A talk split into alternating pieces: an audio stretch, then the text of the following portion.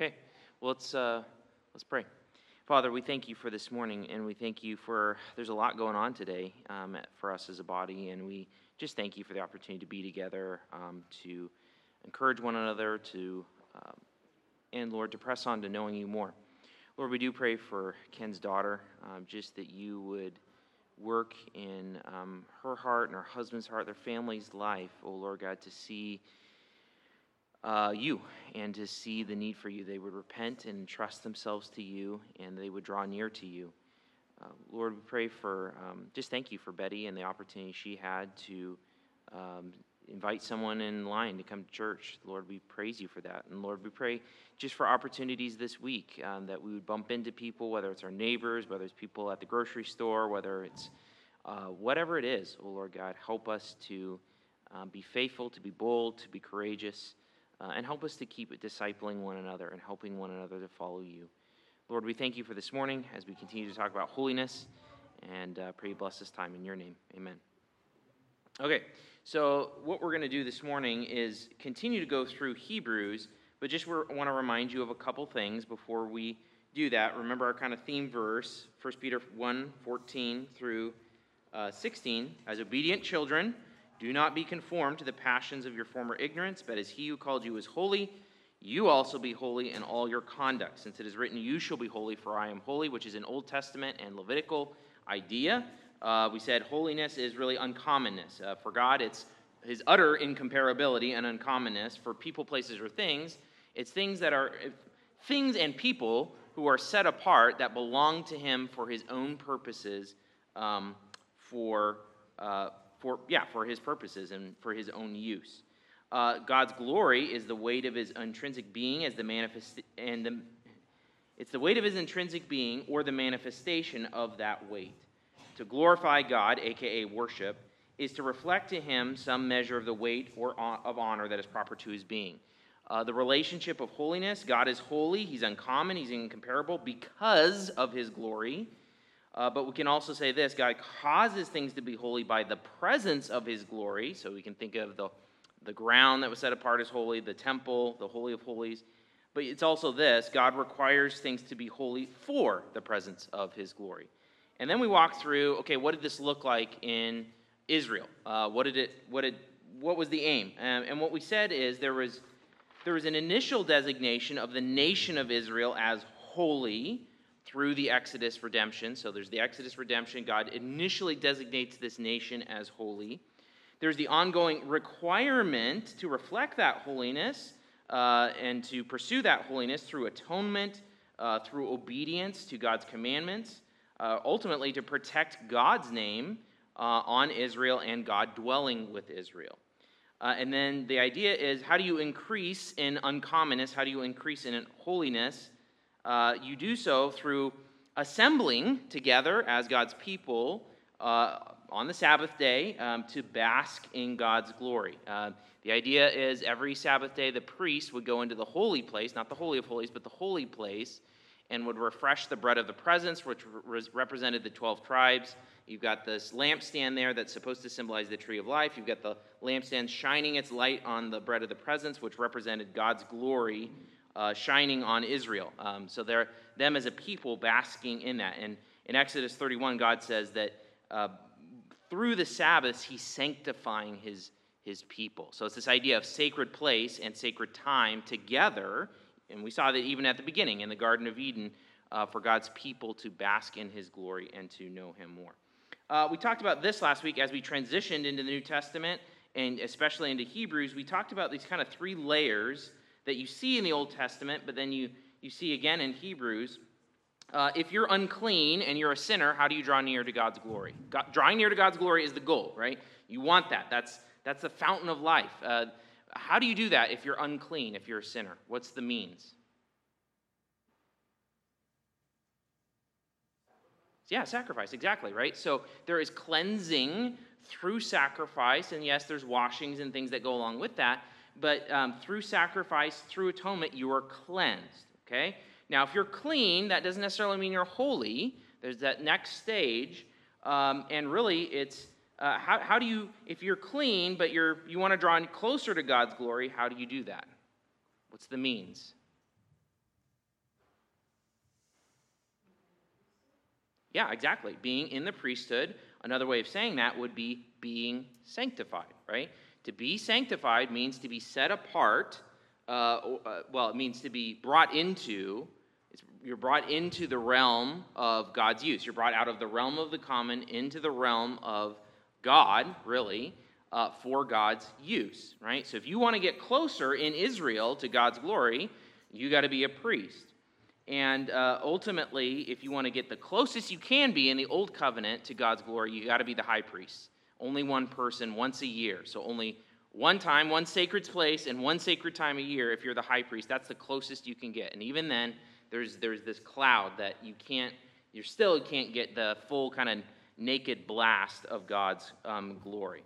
Now, what did we say? That, uh, what, what's the the ideal, the perfect goal, um, or the ideal or perfect life that you could, it's not actually attainable under the old covenant, but what would be the ideal? Like, what would be the perfect life um, in, in the old covenant?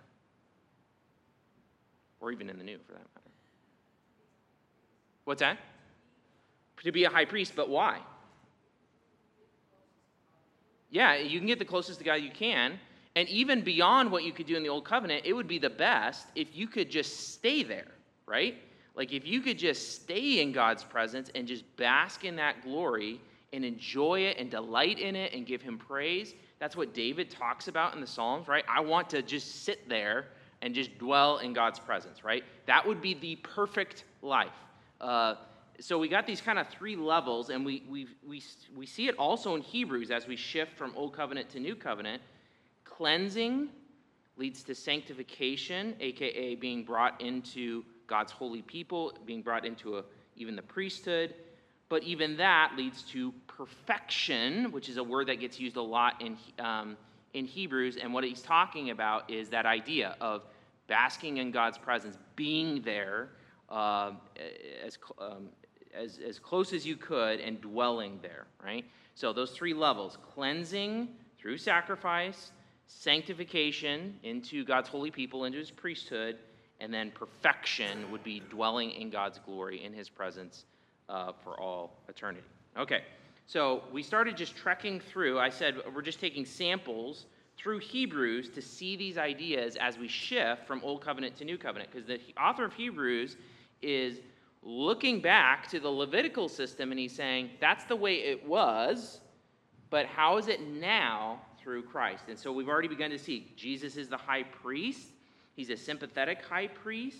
He's been made perfect, not in the sense of moral blemish, but in the sense of he's perfect for the job. And he's perfect in the sense that he's gone and is living the perfect life as a human and as God, um, and being the forerunner who has gone into the real Holy of Holies, the heavenly Holy of Holies, and he's a forerunner, meaning He's gone ahead of us. He's the file leader, He's the pioneer. He's our leader that is gone ahead.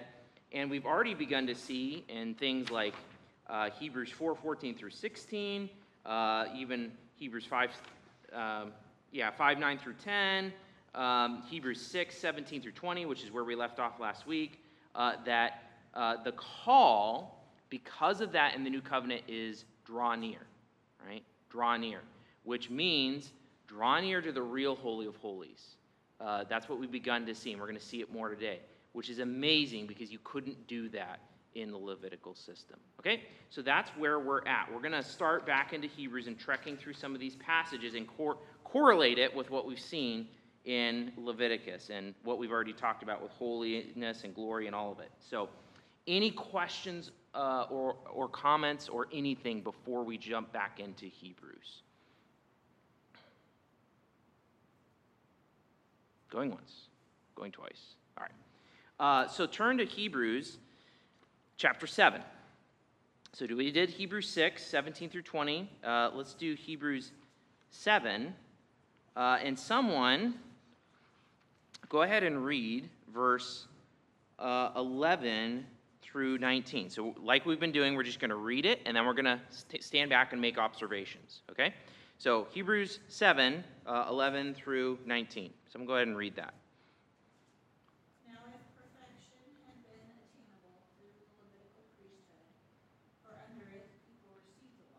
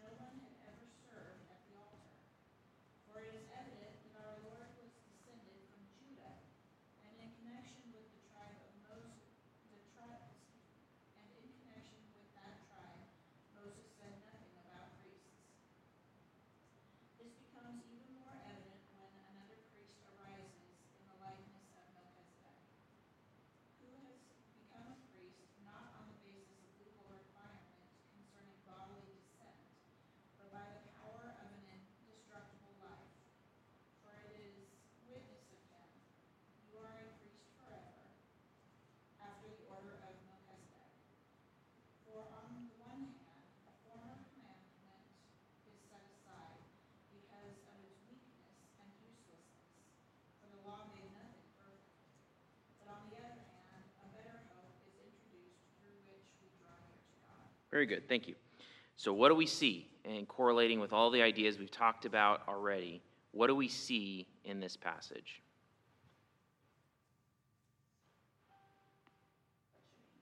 Okay, a change in what sense? Good, yeah. A, tra- uh, a change from one tribe to another. We priests can only come from the tribe of Levi, but here Jesus comes from the tribe of Judah, right? So there's a change, and there's a change in the priesthood. And the old covenant, the, the Israelite covenant, was given at Mount Sinai in connection with the Levitical priesthood. They were intertwined, interseparably. Well, now we've got a change in priesthood, which means there's a change in covenant, too, right? That's part of the change that he's talking about. There's this shift from old to new. Um, okay, good, very good. What else? What do you see? What do you see in terms of language like perfect or draw near or priesthood or any of it?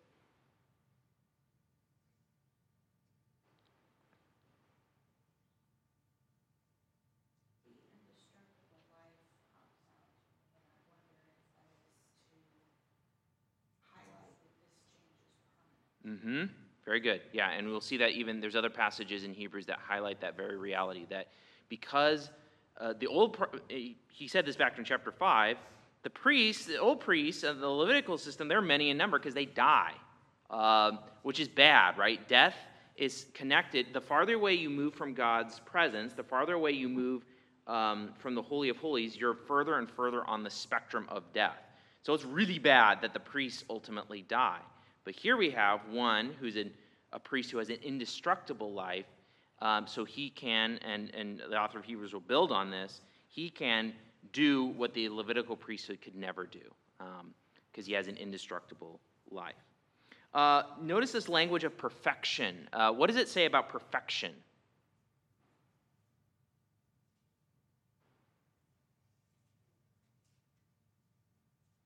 Was perfection attainable under no, it wasn't, right? Which means what? Remember how we've been talking about perfection. What does it mean that perfection is not attainable under the, the, the uh, Levitical priesthood? Exactly. Um, the perfection would be dwelling in God's presence un, unhindered, right? But even the high priest, even the person who can get the closest, um, there, there's no perfection there, right? So you've got this law. The law is not bad, but its battery's not included, right? It, it, it can get you so far, but you've still got distance. Um, it can't actually bring you into the Holy of Holies, right? It can't clean you enough uh, in a, or in a true way to bring you not in the model, let alone the real Holy of Holies, right? That's going on in heaven, okay? Uh, anything else that you, you see? Perfection, holiness, drawing near to God.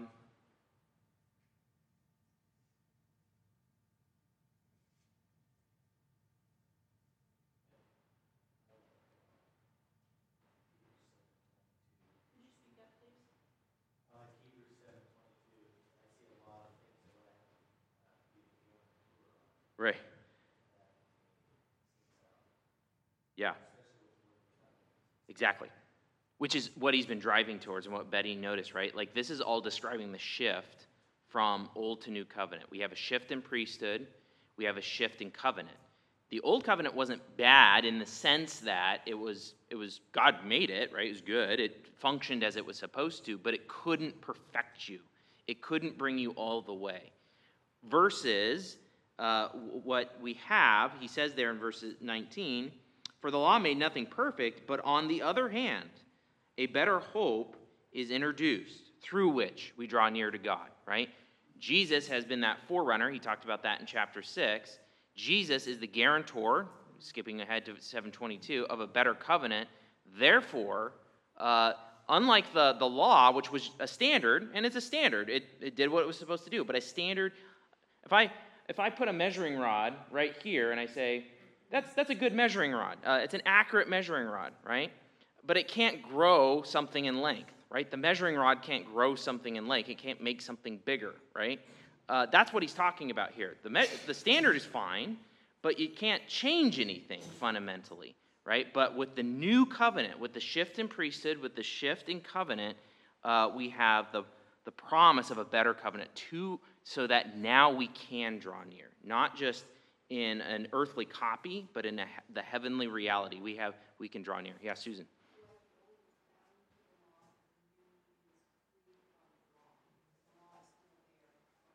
Yes. So the law, and, and, this is this is where we get we have trouble with the law, and I, I mean it gets confusing, especially when you read some of these things. The law is not bad. It's still not bad now. Uh, it's just you can't ask it to do something it wasn't designed to do. It was never designed to perfect you. It was designed to be a standard, and it does a great job of being a standard, right? But it can't perfect you. It can't have you draw near. So the law is still good, um, and it's still good even as a standard, although there's shifts in application of the principles of the law for today. Um, but the thing is about the new covenant is it can actually change you. It can have you draw near, right? Which is what we're all talking. This is why we're talking about all of this, right? Why are we talking about holiness? Well, we need these concepts, but ultimately we want to understand how do we grow as a Christian. Well, what we're doing is we're saying, yeah, here's the old covenant, here's the new covenant, here's how it's so much better, and here's the basis for how we know how to change as believers. Yeah. Matt.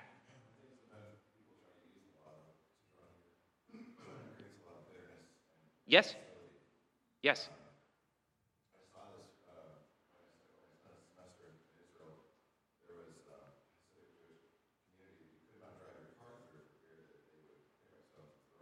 Yeah.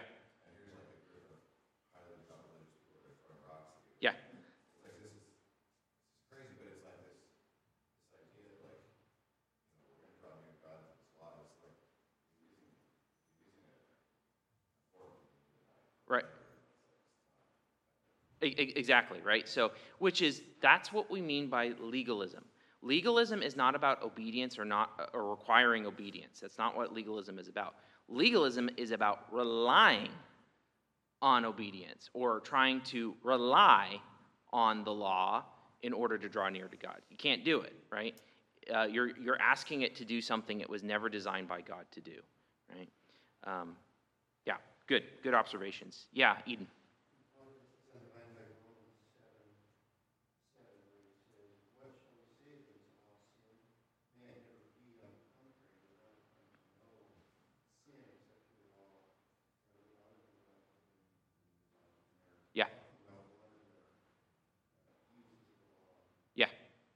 Yep, absolutely. It's good as a standard, but it doesn't perfect. But now we're in the new covenant, which does allow us to perfect. Now, there was ways God changed people in the old covenant. We said that, right? Like gathering near, God was still the one sanctifying and changing you, but it was more external versus what we see in the new covenant is internal. The Spirit is given internally so that we can change.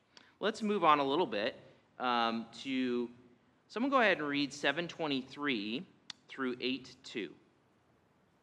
723 through 8 2. someone's willing to do that, would be great.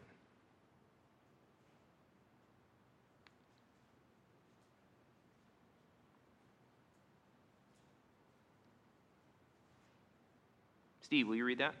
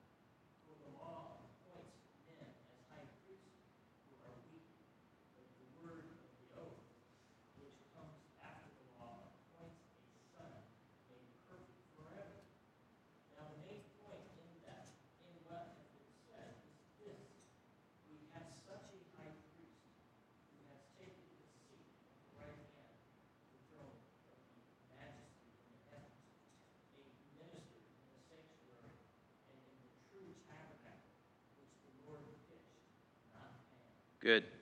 What do you see here that correlates with all that we've been saying? What do you see?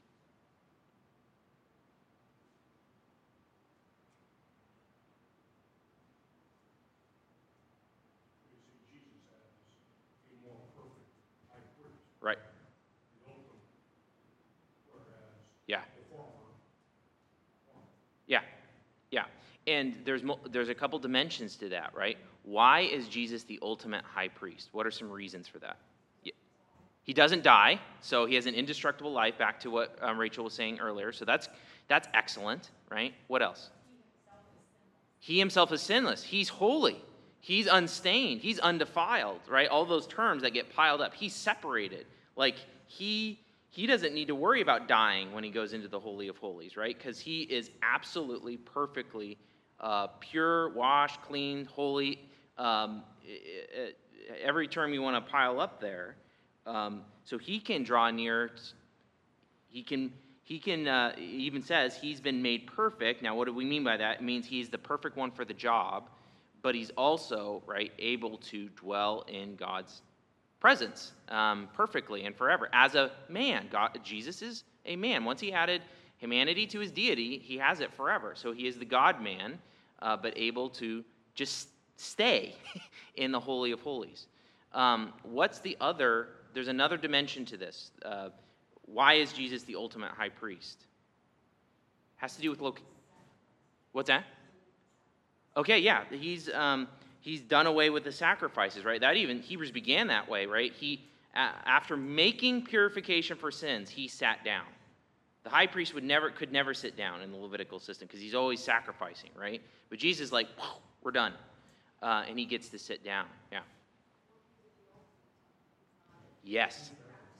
Yes. He he's not in the model, right? So all the Levitical stuff, it's a model. Um, it, it, he says that in here, right? Like it, it was a model, it's a pointer to a reality, but Jesus gets to go into the reality. Um, so even if you could dwell in the model in the Holy of Holies, well, that would be great, but that still wouldn't be the ultimate life because really you'd want to dwell in God's presence uh, in, in, in, in the fullest, fullest way you could possibly do. Well, that's what Jesus is able to do, right?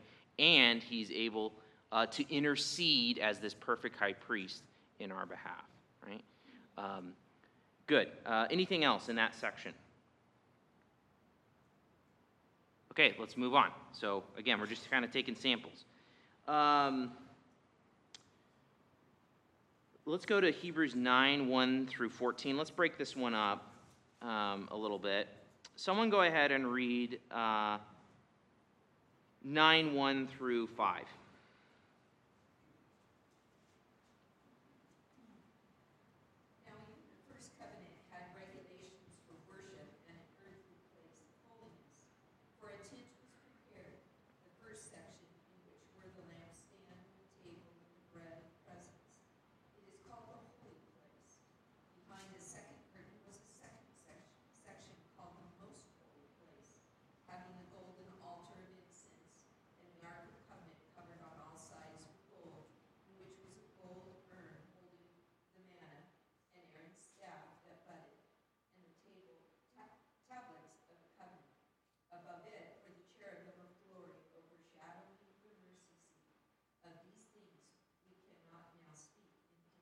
Okay, so someone take over um, reading in verse 6 to verse 10.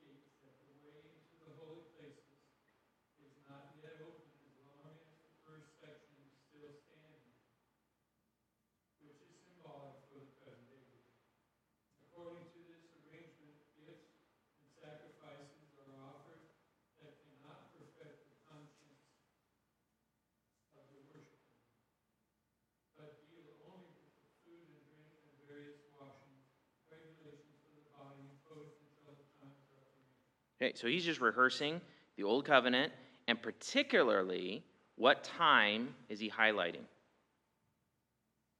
High priest can go in in the model once a year at what time? The Day of Atonement, Leviticus 16, right? Which kind of reboots the whole system. You can kind of think of the Day of Atonement as a reboot for the whole, uh, the whole Levitical system. But he only gets to go in once a year, right? So he's just rehearsing all of that. Okay, so someone go ahead and read uh, 11 through 14.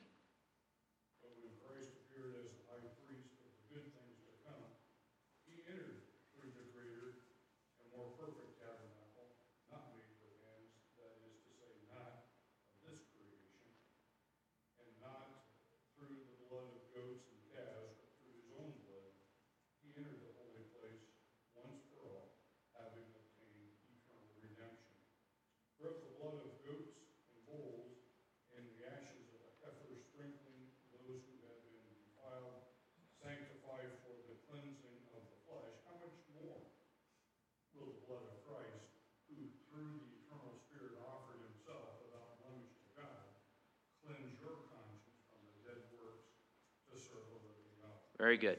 Now, so he's contrasting, right? What do you see in uh, especially 11 through 14? What does it say?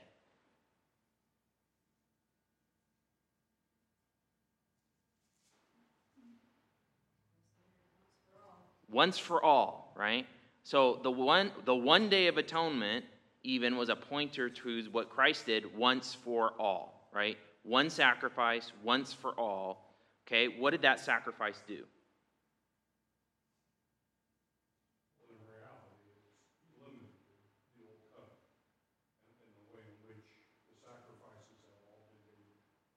Yeah. Yes. So everything the model was pointing to, Christ did. Okay? And then even more than that, what did what, what did his sacrifice accomplish in terms of what it says here? What does it say? It cleansed our conscience. Now, the old covenant could never get in here. It could do the it could do the flesh, right? There was a sense in which it was external. It could do some external cleansing, but it could never get into the conscience, right? And deal with the guilt of my at my heart level, right? But this is a sacrifice which cleanses, which purifies, um, so that we can draw near. And for what aim? Notice how does it, okay, he purifies us, he cleanses us, and then for what purpose? For us. To serve. And I believe this is the word um, from which we get the word liturgic, um, but it's the idea of serving as a priest, right? Uh, only the high priest gets to go in once a year, but Jesus, once for all, purifies us to the point where now not only can we be cleansed but remember the next level sanctified, right? We can be sanctified as uh, brought into a holy priestly people to serve, uh, to offer, as he'll say later, offer spiritual sacrifices, right? Uh, so he's qualified, he's not only cleansed us from our sin, but he's qualified us for service, right? This is the idea of what's going on here.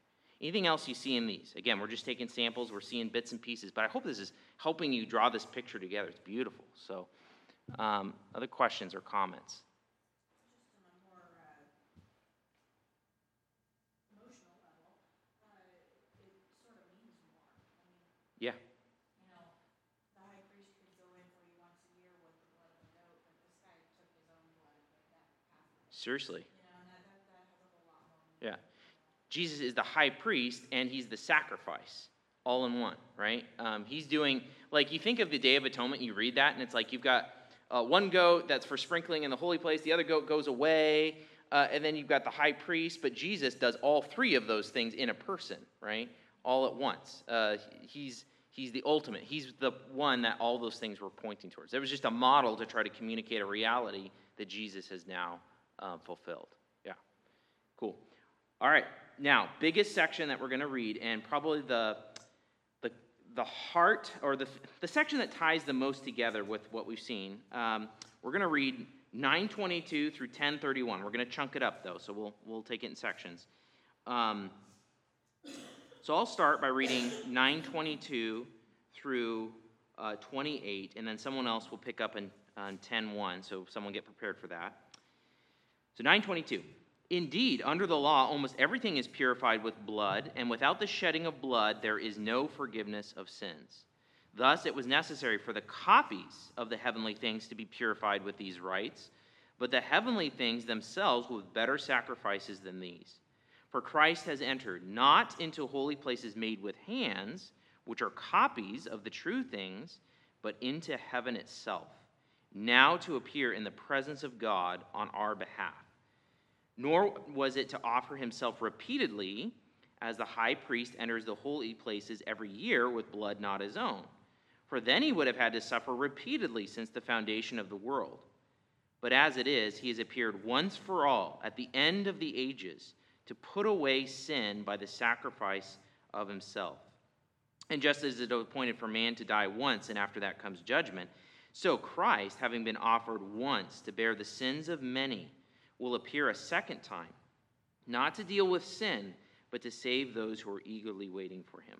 Just to note, this is why we why the Roman Catholic Mass is so abhorrent, because it is literally a re-sacrificing of Christ. Um, when Christ has paid for his people once for all with one sacrifice. Yeah. Yeah. Well, oh, oh, the Mass, you mean? Yeah, yeah, yeah was going to say, uh, not Christ, but um, yes, the Mass um, uh, is, yeah, okay. All right, 10, um, 10 1. Someone keep reading, uh, someone read like 10 1 through 7, if they can.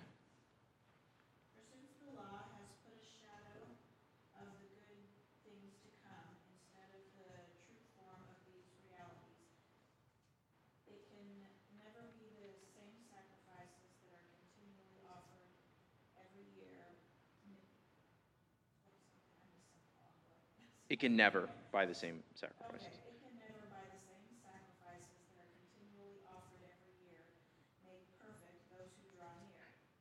Otherwise, would they not have ceased to be offered, since the worshippers have, having once been cleansed, would no longer have any consciousness of sins? But in these sacrifices, there is a reminder of sins every year, for it is impossible for the blood of bulls and goats to take away sins. Consequently, when Christ came into the world, he said, Sacrifices and offerings you have not desired, but a body have you prepared for me. In burnt offerings and sin offerings you have taken no pleasure.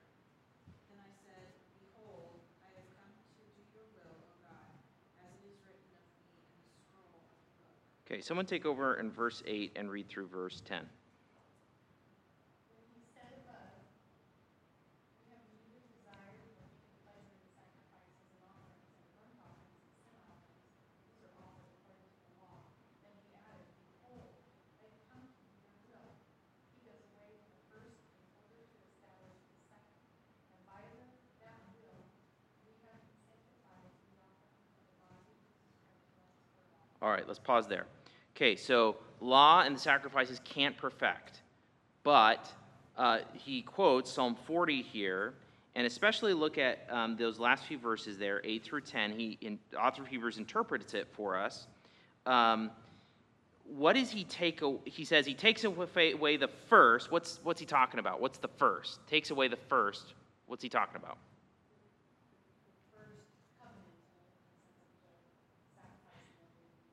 Yeah, specifically the sacrifices, right? So he's taking away the first. You, you didn't have any delight in, uh, in burnt offerings and sin offerings. Like, ultimately, God didn't take pleasure in those. They weren't effective, right? So he's taking away those to establish what? Yeah, the second, which is what? Yeah, to establish doing God's will. Uh, uh, Psalm uh, um, says right above, "Behold, I have come to do your will." That's the second thing that he's talking about. I took away the sacrifices, and Jesus came to do His will. And then, like Jim just read, verse ten, by that will, Jesus did that will. Now, what's it say? We have what? We have been sanctified. Accomplished or ongoing?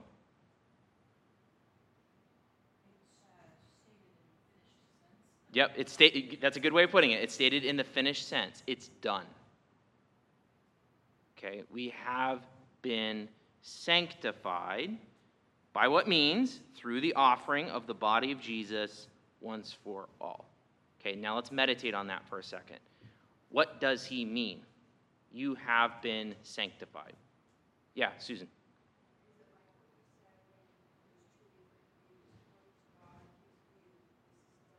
Uh huh. Uh, possibility, possibly, right? Um, so th- that's true. We know that's true in a, uh, in a theological sense, right? But what is this saying? Is it saying that? What's it trying to communicate? Maybe that's another way to. to yes, yes. So remember, being sanctified, and we saw this in the Old Testament, there is a declar- declarative sense of sanctification, right? Where God is saying, you're out of the realm of the common and you're in the realm of the holy, which means what? You're, you're uncommon for my use. You're uncommon for my use. So while it's true that we are tr- still being transformed, and the author of Hebrews will even give us some, some language that direction, what he's talking about here is what Jesus did on the cross. It has permanently, for those who have truly entrusted themselves to him and are, um, that, that taken them out of the realm of the common and put them into the realm of the holy. Yeah, Matt. Moving into application too soon, but isn't this a lot of times why people go back to legalism because they don't believe it's not themselves? What? They don't believe in their holy. Yes, that's part of it. The scriptures. Oh, sorry. Keep going. I'm sorry. I just think that's maybe a little bit what Romans points to, right? Mm-hmm. God says, no, I made you holy. Uh, no, I know me better, I'm not holy, and I go back to legalism. Yes. It's just, just maybe easier to, to write that in my mind from my experiences. Yes. That, yeah. driven by guilt because you don't feel transient, you don't feel sanctified. Those old sins keep plaguing you, and you don't realize you haven't set apart for His purpose. Yes. Right.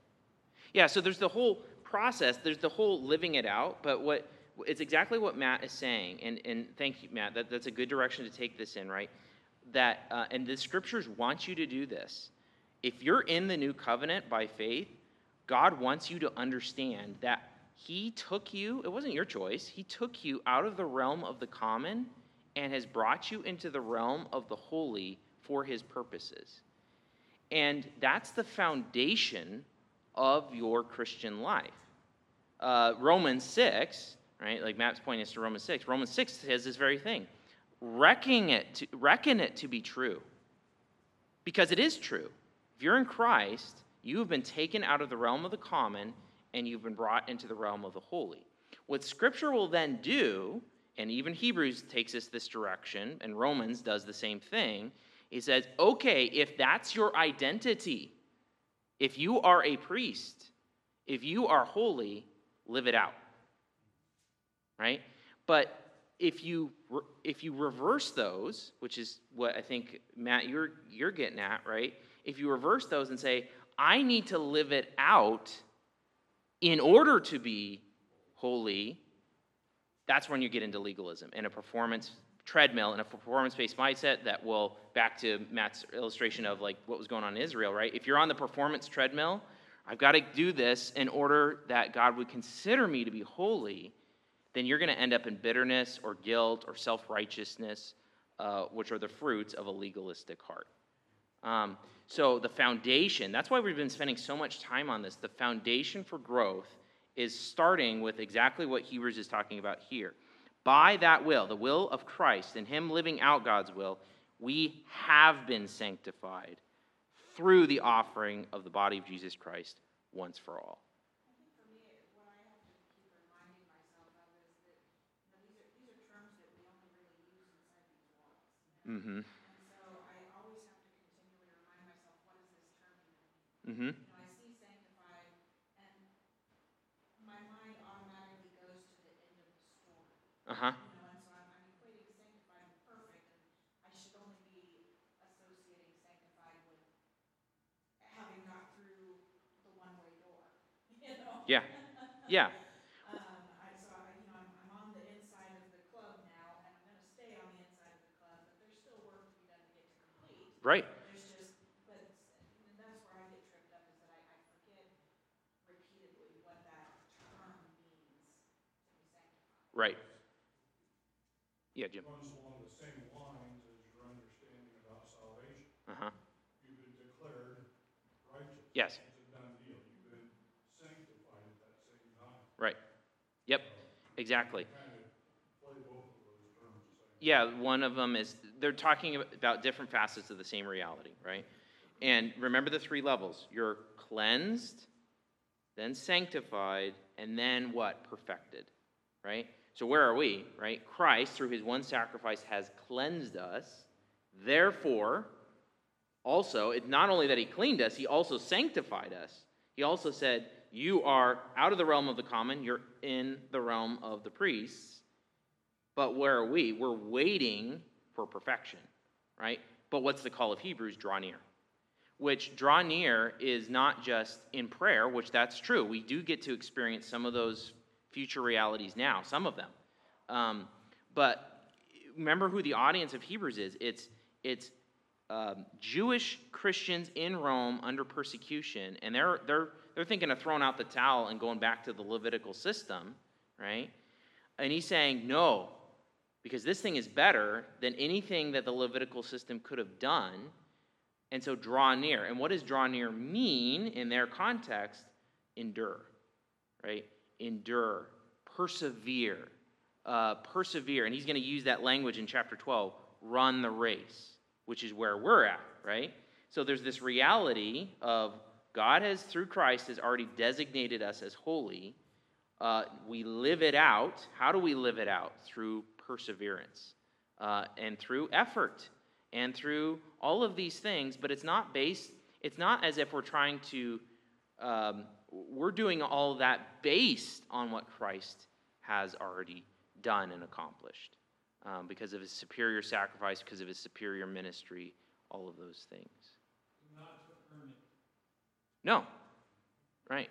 Uh, God is not opposed to effort, he's opposed to earning.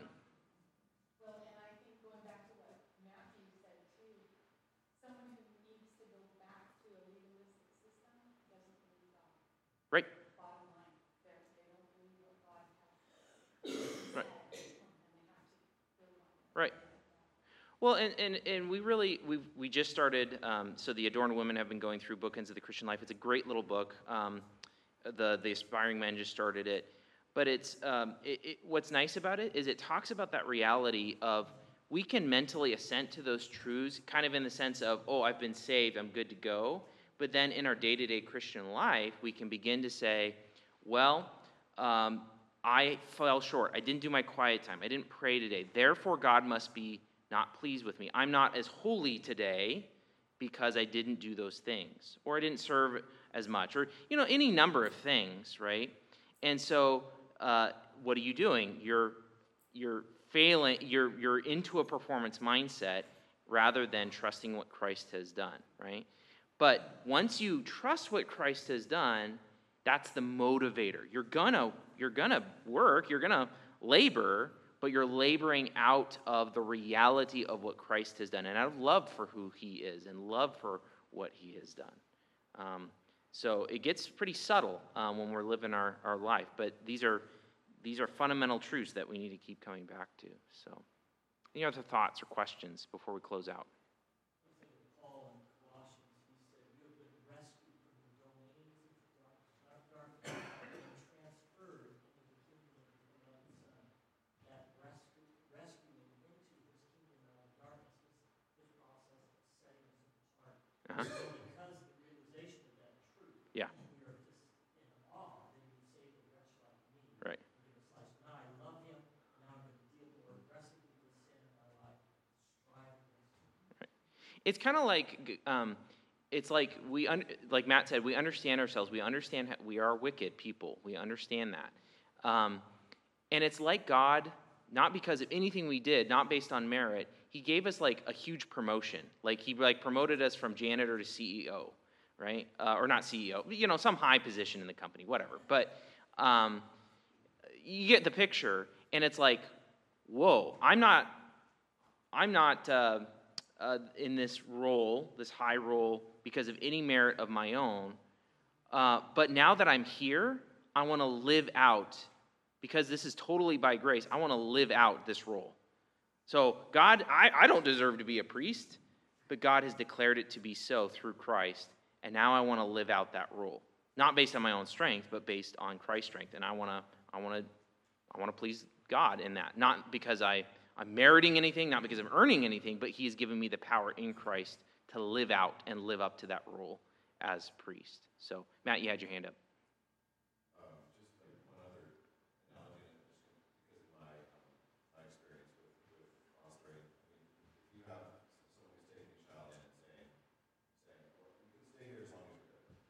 Mm.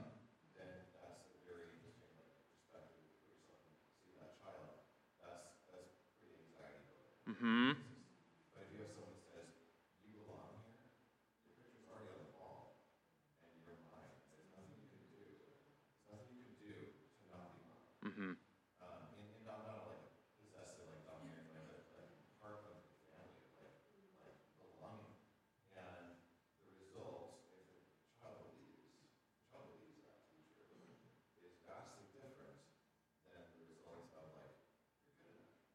Right.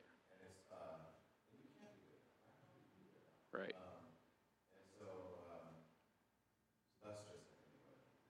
Yeah.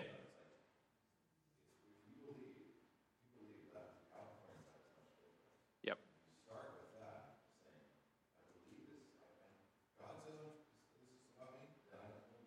Right.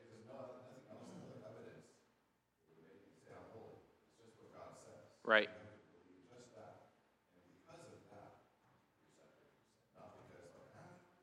Right. Yeah, exactly. And uh, think about correlating this. You guys get the, uh, you guys hopefully are seeing how this is tying in with what's going on in Sunday morning, too, right? Because if he's brought us into a priesthood, it's not like I'm a priest by myself. I'm a priest with all the rest of you together in a local church, functioning and serving, right? Remember, we said serving, uh, and we're going to elaborate more and more in coming weeks. What does that mean? What does that look like? But you've been called to that. Live out it. Live it out. Um, and live it out with your brothers and sisters, your brother and sister priests in community. So, yeah. Uh, yeah, David. Mm-hmm.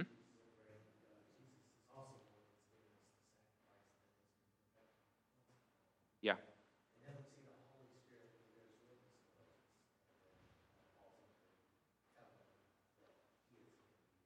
Yes. Yep, absolutely. Yep, good. Yep, exactly. Cool. Well, hopefully you got more questions or ideas or thoughts, but uh, hopefully that's encouraging for you. Let's let's pray and give thanks. Uh, Lord Jesus, we thank you that you are our high priest, that you are at the right hand of the Father, that you have sat down, that you've made purification for our sins. We thank you that you've freed us. We thank you that you've designated us as holy. Lord, we want to live that out. Um, we want to live that role, um, uh, not because we deserve it, not because we can earn it. You already gave it to us, and we want to be faithful in that. And we want to honor you. And we want to honor you with our lives, our actions, our thoughts, our words. Um, may that happen even today as we gather with the rest of the priests of this local body to offer spiritual sacrifices, to pray together, to uh, sing songs to you together, um, to, uh, to hear the preaching of your word together, to serve one another, to encourage one another, to help one another follow you. Lord, help us to persevere. Um, help us to persevere, remembering these facts. And Lord, bring us to perfection, meaning bring us into your presence, basking in your glory for all eternity, for that is our great joy and good, and we long for it. And we pray for any who come through these doors today who do not know you, who have not been purified, who have not um, been uh, designated, brought out of the realm of the common to the, um, to the holy. Uh, I pray that you would have mercy and that you would rescue them even as you've rescued us through repentance and faith and trust in you, uh, your sacrifice, Lord Jesus. We thank you for the new covenant um, and we give thanks to you. In Jesus' name, amen.